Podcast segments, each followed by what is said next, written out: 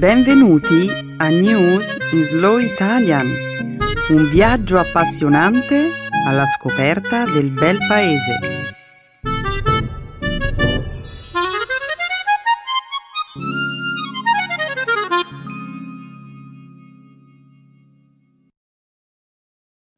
Oggi è giovedì 30 agosto 2018. Benvenuti al nostro programma settimanale News in Slow Italian. Un saluto a tutti i nostri ascoltatori. Ciao Stefano. Ciao Chiara, un saluto a tutti. Nella prima parte del nostro programma parleremo di attualità. Cominceremo la puntata ricordando il senatore degli Stati Uniti John McCain, morto sabato scorso all'età di 81 anni. Poi continueremo parlando della nomina di Scott Morrison a primo ministro australiano. In seguito ci soffermeremo sui risultati di uno studio pubblicato sulla rivista The Lancet, che sostiene che l'assunzione di alcol non è mai salutare, a prescindere dalla quantità. Infine commenteremo l'insolito monito di un funzionario colombiano agli abitanti di una piccola città costiera. Niente sesso durante le ondate di calore. Mm. Non penso che in molti prenderanno sul serio un avvertimento di questo tipo. A cosa ti riferisci esattamente, Stefano? Allo studio sul consumo di alcol. Del resto, da sempre viene detto bevi, ma con moderazione. Penso che tanta gente muoverà le tue stesse obiezioni, Stefano. Ma ne discuteremo tra poco. Ora continuiamo a presentare gli argomenti della puntata di oggi. La seconda parte della trasmissione sarà dedicata alla lingua e alla cultura italiana. Nel segmento dedicato alla grammatica vi illustreremo l'uso dei nomi maschili e femminili al singolare. Infine, concluderemo il programma con una nuova espressione idiomatica della lingua italiana. Prendere in giro. Ottima selezione di argomenti, Chiara. Cominciamo. Sì, Stefano, non perdiamo altro tempo. Che lo spettacolo cominci.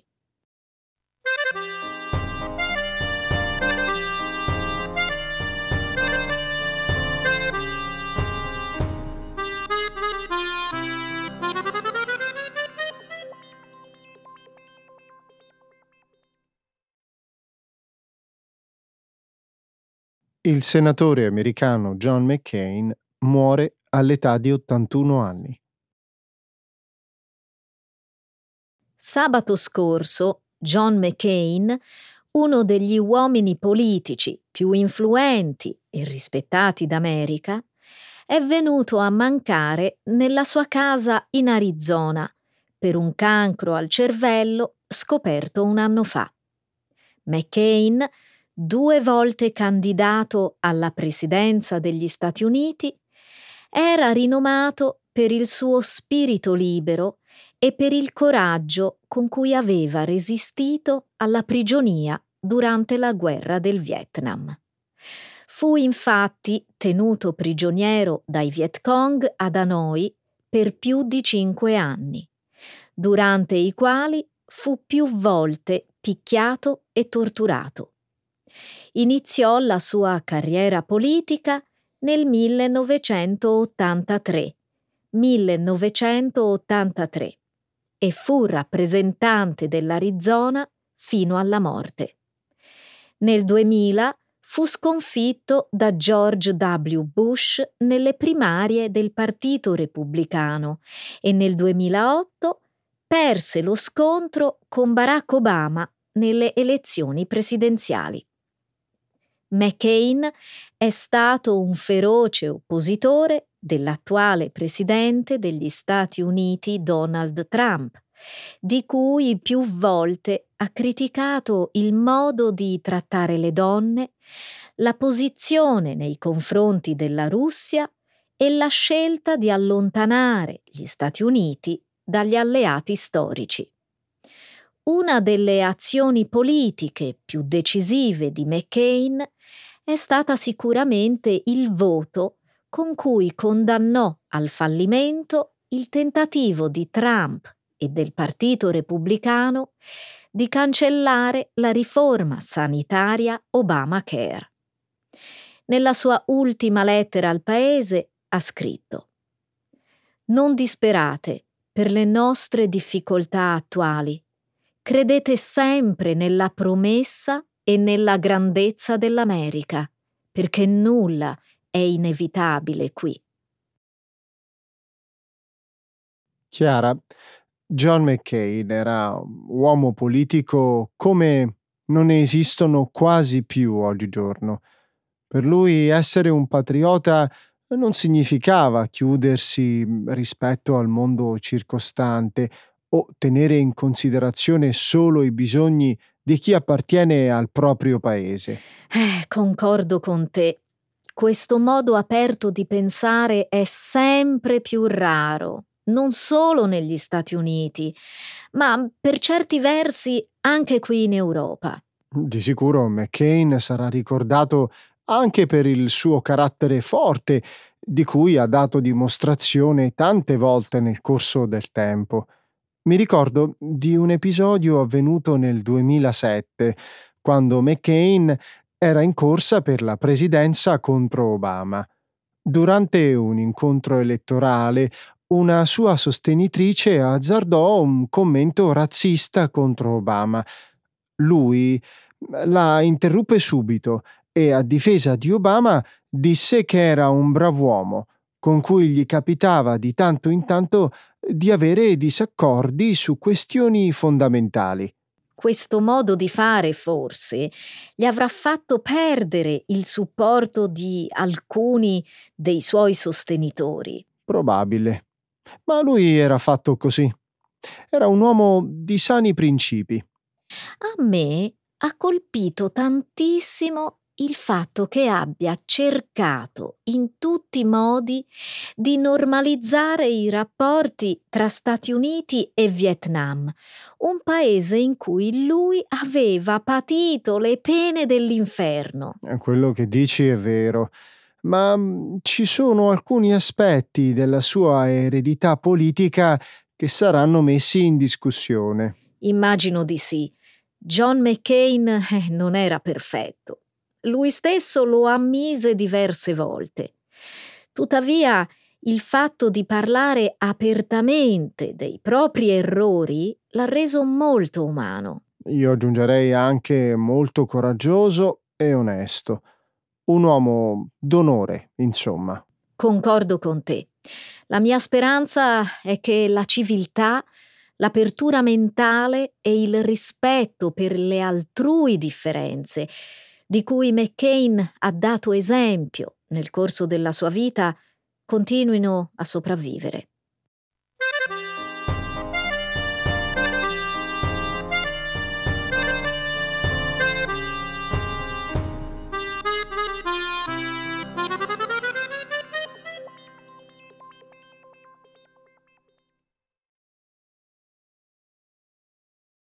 Australia. Sfiduciato Malcolm Turnbull Scott Morrison diventa il nuovo primo ministro. Venerdì scorso Malcolm Turnbull, primo ministro australiano dal 2015, è stato sfiduciato da un gruppo di oppositori interni al suo partito di centrodestra. Al suo posto è stato nominato Scott Morrison, l'attuale ministro delle finanze. Morrison è il quinto capo di governo australiano a essere eletto in poco più di cinque anni, a causa di lotte intestine tra la fazione moderata e quella conservatrice al governo. Le tensioni all'interno del Partito Liberale di Turnbull andavano avanti già da diversi mesi l'evento che ha innescato la crisi della scorsa settimana, si è verificato il fine settimana precedente, quando i membri della fazione conservatrice si sono rifiutati di sostenere la politica energetica che Turnbull, leader della parte moderata, ha proposto per limitare le emissioni di gas serra e affrontare il problema del cambiamento climatico. I conservatori hanno messo in discussione la leadership di Turnbull, che Morrison ha poi conquistato, ottenendo la maggioranza delle preferenze al termine di una votazione di partito. Prima di diventare ministro del Tesoro, Morrison, 50 anni, è stato anche ministro dell'immigrazione, periodo in cui ideò la contestata campagna Stop alle barche, finalizzata ad allontanare i richiedenti asilo dalle coste australiane, bloccando i barconi e rinchiudendo i migranti intercettati in sperduti centri detentivi nel Pacifico. Il nuovo primo ministro è un fervente cristiano evangelico che l'anno scorso si è opposto energicamente alla legge sui matrimoni gay. Cinque primi ministri in poco più di cinque anni? Ma com'è possibile che ci sia così tanto caos in un paese prospero e democratico come l'Australia? Beh, eh, parte del problema è che in Australia le elezioni federali si tengono ogni tre anni, a differenza della maggior parte delle altre democrazie dove avvengono generalmente ogni quattro o cinque.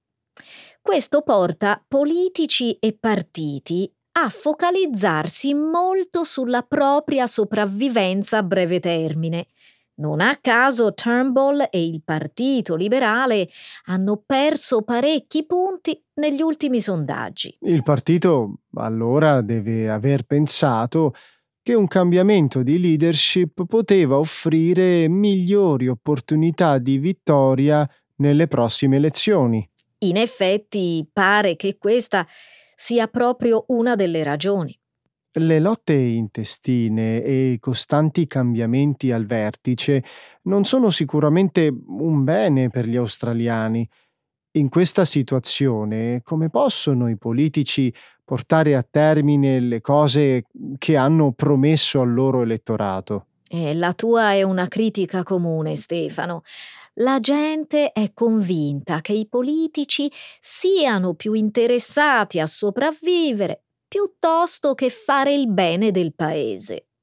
Un sondaggio pubblicato lunedì ha rivelato che il favore nei confronti del Partito Liberale sta continuando a calare nonostante l'estromissione di Turnbull, proprio a causa delle lotte intestine fra le varie correnti interne al partito. È difficile immaginare quanto la scelta di un leader come Scott Morrison possa risollevare una situazione del genere. La sua è una figura piuttosto discussa, non credi?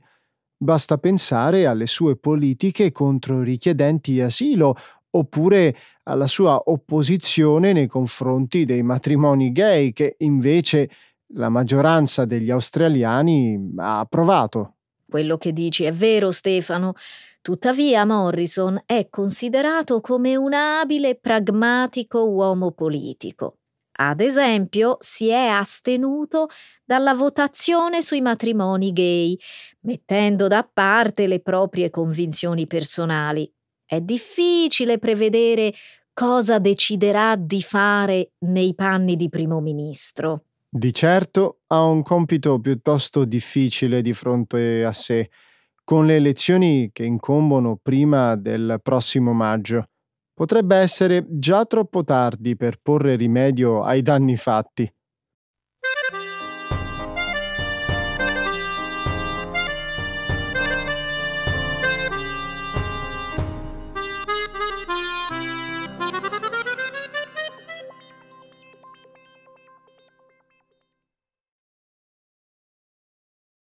Uno studio internazionale ha scoperto che non esistono consumi sicuri di alcol. La recente pubblicazione di uno studio pare contraddire la diffusa convinzione che bere in modo moderato giovi alla salute. In base ai risultati di una ricerca pubblicata sulla rivista The Lancet lo scorso giovedì, la quantità più sicura di alcol da assumere è pari a zero. L'ampio studio ha analizzato i livelli di consumo di alcol con i suoi effetti sulla salute in 195 paesi del mondo, in un periodo compreso tra il 1990, 1990 e il 2016. Confrontando i dati raccolti su bevitori e non bevitori, è stato scoperto che bere anche un solo alcolico al giorno aumenta il rischio di sviluppare problemi di salute, come il cancro o altre patologie, dello 0,5%. Due drink al giorno portano la percentuale di rischio al 7% mentre 5 drink la elevano addirittura al 37%. Nello studio si dice anche che nel 2016 l'alcol è stato il settimo fattore di rischio per la mortalità prematura e l'invalidità e addirittura il primo per persone di età compresa tra i 15 e i 49 anni. Se alcuni operatori sanitari hanno plaudito alla ricerca, altri hanno bollato le conclusioni dello studio come esagerate. Un esperto di statistica dell'Università di Cambridge ha commentato Non esiste una modalità sicura di guida. Tuttavia, il governo non consiglia alle persone di astenersi dal guidare.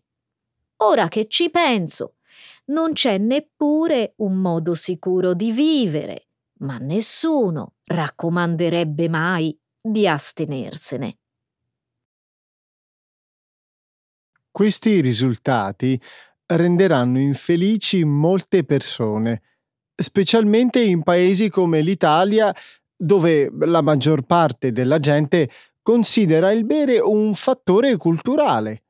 Non credo che questa ricerca cambierà radicalmente il comportamento delle persone, specialmente se si tratta di bevitori moderati. Il fattore di rischio di chi beve poco è appena superiore a quello di chi non beve. Le conclusioni di questo studio sono più autorevoli di quelle di altre ricerche che sostengono che bere con moderazione può avere effetti benefici al, sulla salute? Per esempio, mi ricordo di una ricerca pubblicata all'inizio di quest'anno che sosteneva che bere due bicchieri di vino o birra al giorno era più efficace dell'esercizio fisico per prevenire la mortalità prematura. È una buona domanda, Stefano. Questo studio internazionale ha utilizzato e analizzato i dati di più di 1300 lavori scientifici minori, quindi può essere considerato piuttosto esauriente.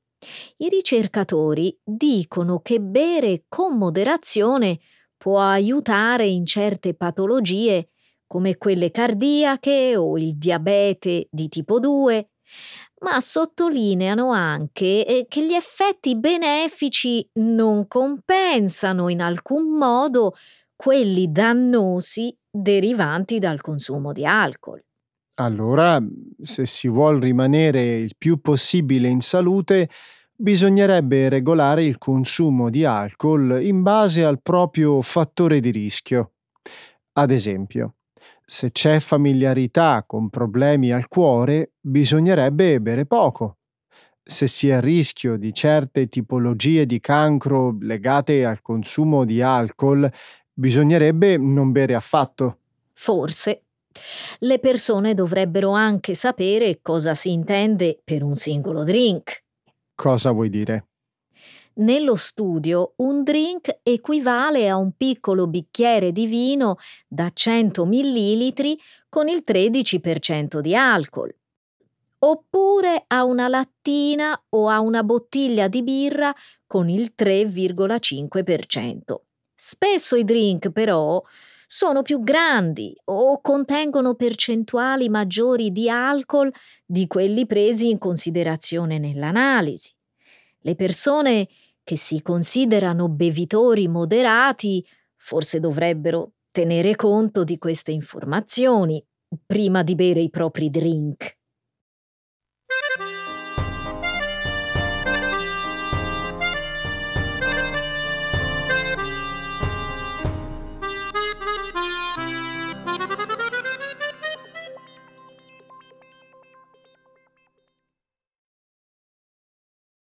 Colombia. Avviso ai residenti. Non fate sesso durante l'ondata di calore. Il segretario alla salute di una città sulla costa nel nord della Colombia ha dato ai 600.000 residenti un consiglio piuttosto singolare. Astenetevi dal sesso durante le ore pomeridiane. La raccomandazione è stata data agli abitanti della cittadina di Santa Marta, una cittadina che sta registrando alcune delle temperature più alte nel paese, raggiungendo i 35 gradi Celsius, 95 gradi Fahrenheit, per la maggior parte di luglio e agosto. A metà agosto il funzionario Julio Salas ospite in una stazione radio locale, ha dichiarato Evitate di fare l'amore o fare sesso quando le temperature sono elevate, specialmente intorno a mezzogiorno, perché questa attività impegna molto il fisico e aumenta la frequenza cardiaca. Ha poi aggiunto non c'è alcun impedimento, tuttavia, se si ha un buon impianto di condizionamento.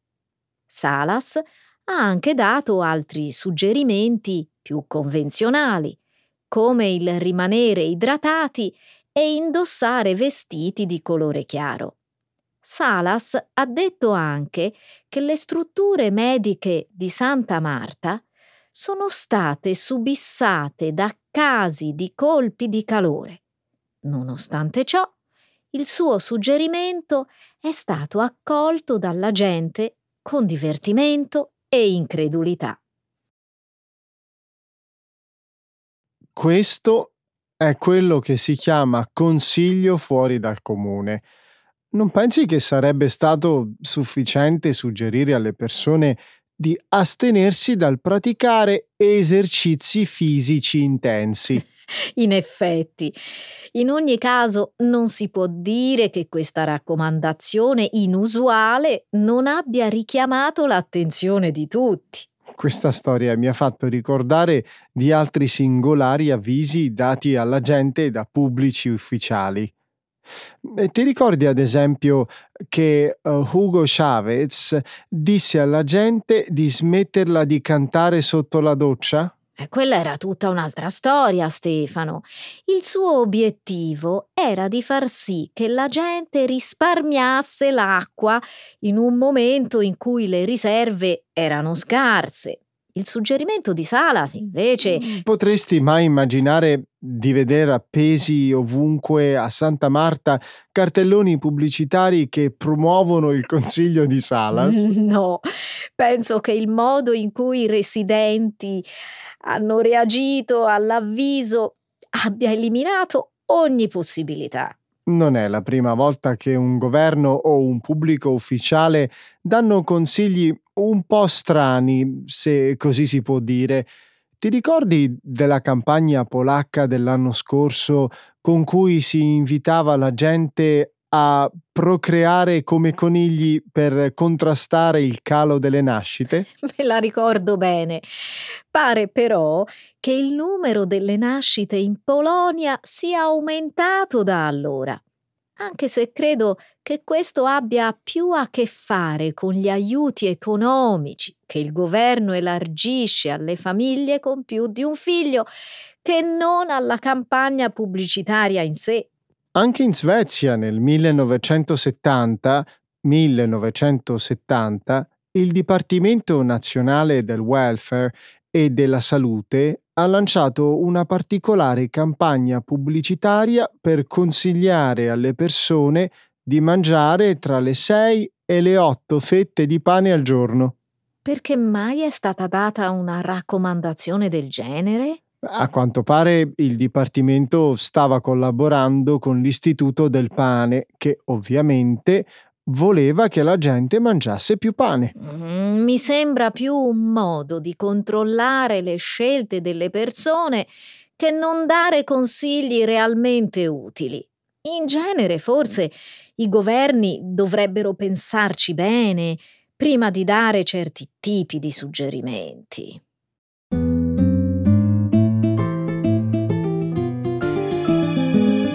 Adesso la grammatica per capire le regole di una lingua poetica.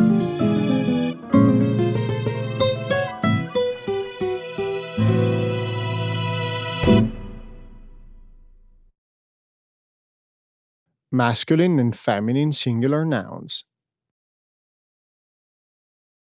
Ogni anno, durante i mesi estivi, le meravigliose spiagge della Sardegna vengono depredate dai turisti che si portano a casa come souvenir ciottoli, sabbia e conchiglie.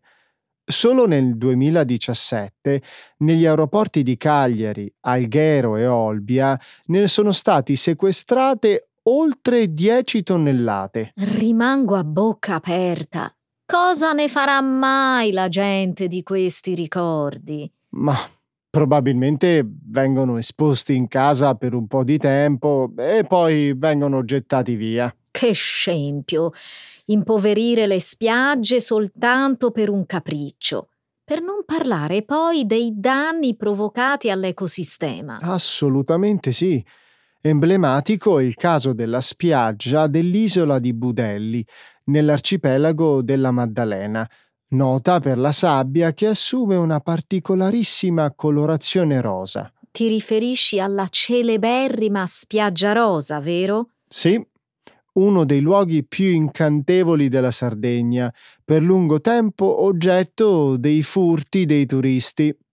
Pensa che la gente, nell'arco di un ventennio, ha portato via così tanta sabbia che ha messo a rischio il fragile ecosistema della spiaggia, provocandone quasi la scomparsa. Se ricordo bene, questo luogo oggi è inaccessibile. È così.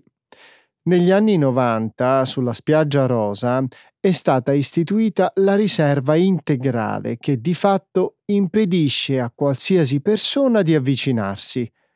Fanno eccezione le visite guidate che in genere vengono organizzate dal personale del Parco Nazionale Arcipelago della Maddalena di cui l'isola di Budelli fa parte. Meno male. Oggi questo meraviglioso luogo è al sicuro. Eppure, come hai accennato prima, i furti di sabbia continuano a colpire molte spiagge della Sardegna. Sì, purtroppo. Per eh, scoraggiare questi vandali, la regione ha emanato leggi molto severe che prevedono sanzioni fino a 3.000 euro. Ah, ci picchia che multe salate! È vero. Queste pene, però, sono nulla se paragonate a quelle in vigore alle Maldive, dove una persona, per lo stesso reato, può essere punita addirittura con la galera. La severità, talvolta, è l'unico modo per cambiare l'atteggiamento irrispettoso dei turisti. Anche questo è vero. E ti dirò di più. Per contrastare i ladri di sabbia, conchiglie e sassi, alcuni comuni sardi hanno deciso di prendere l'iniziativa di formare un corpo speciale preposto al controllo di alcuni dei tratti più belli del litorale. Hanno arruolato dei poliziotti veri? No, alcuni giovani del luogo si sono offerti volontari e girano per le spiagge monitorando la situazione in maglietta bianca, berretto blu e cartelli con su scritto Non portate via la sabbia. Ottima iniziativa. Certo che se i furti avvengono su così larga scala, forse bisognerebbe inasprire le pene. Sono d'accordo con te. Sai che i tedeschi sono i turisti più indisciplinati? L'ambasciata tedesca a Roma ha addirittura assecondato la campagna antifurti della Sardegna informando i connazionali dei divieti e delle sanzioni esistenti. Curioso. Purtroppo questi interventi sono necessari. Le splendide spiagge della Sardegna si sono formate nel corso delle ere geologiche grazie all'erosione delle rocce e delle conchiglie e purtroppo non si possono rigenerare. Se i furti continuano di questo passo, c'è il rischio di vederle scomparire per sempre.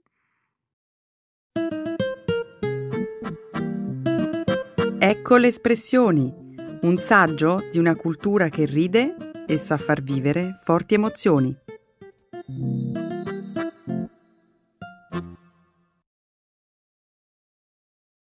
Prendere in giro. To tease or to kid somebody. L'altro giorno ho letto un articolo in cui si parlava dei posti più misteriosi del pianeta. Tra questi c'era anche l'isola di Poveglia, considerata da molti il luogo più infestato d'Italia. Non prendermi in giro, questo genere di argomenti mi mette una gran paura. Ma dai, non c'è nulla di cui avere paura. Il paranormale non esiste. Se lo dici tu. Dimmi piuttosto dove si trova Poveglia. Non l'ho mai sentita nominare. Si trova nella laguna veneta, a poca distanza dalle famose isole di Burano, Murano e Torcello. Disabitata da moltissimo tempo e chiusa al turismo, oggi l'isoletta è meta di un genere molto particolare di visitatori. Sarebbe a dire? Cacciatori di fantasmi amanti del soprannaturale e esploratori affascinati dai luoghi macabri e proibiti. Non posso crederci. Non è che mi stai prendendo in giro? Ti garantisco che è tutto vero. Pare che la nomea sinistra di Poveglia affondi le sue radici durante il periodo dell'impero romano e del Medioevo, quando sull'isola venivano portati a morire uomini, donne e bambini affetti da malattie contagiose come la lebbra e la peste. Poveglia, dunque, era usata come luogo di quarantena. Esatto. Si narra che vi furono seppelliti così tanti cadaveri che il 50% del suolo dell'isola oggi sarebbe composto da ceneri umane.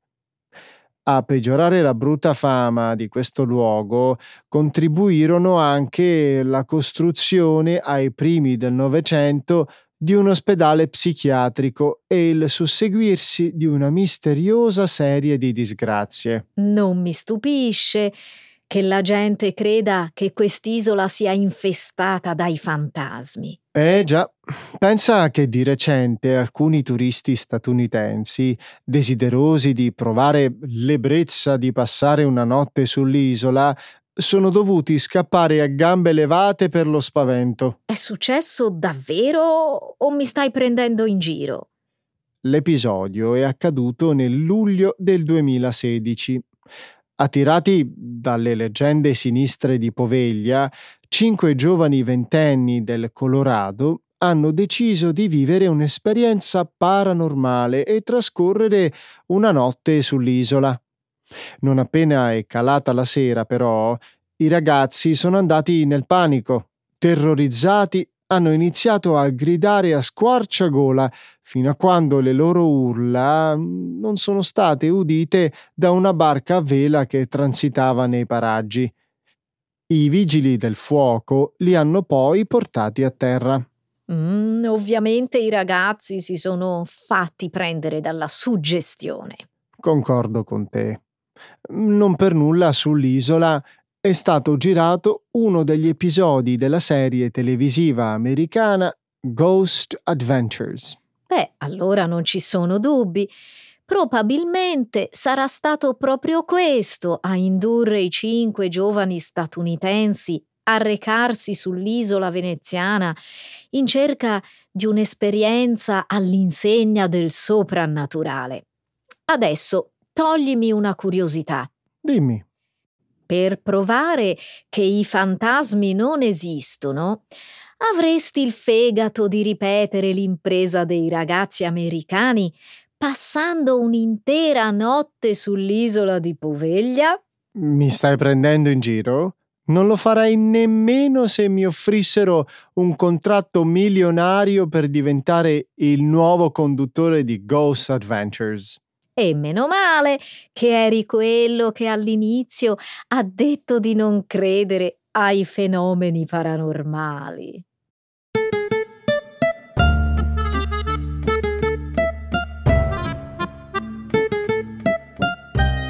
Ehi Chiara, Sì. ho sentito un rumore. Oddio no, non me lo dire. No, ti sto prendendo in giro. Salutiamo i nostri amici. Ciao a tutti! Ciao a tutti e alla prossima volta.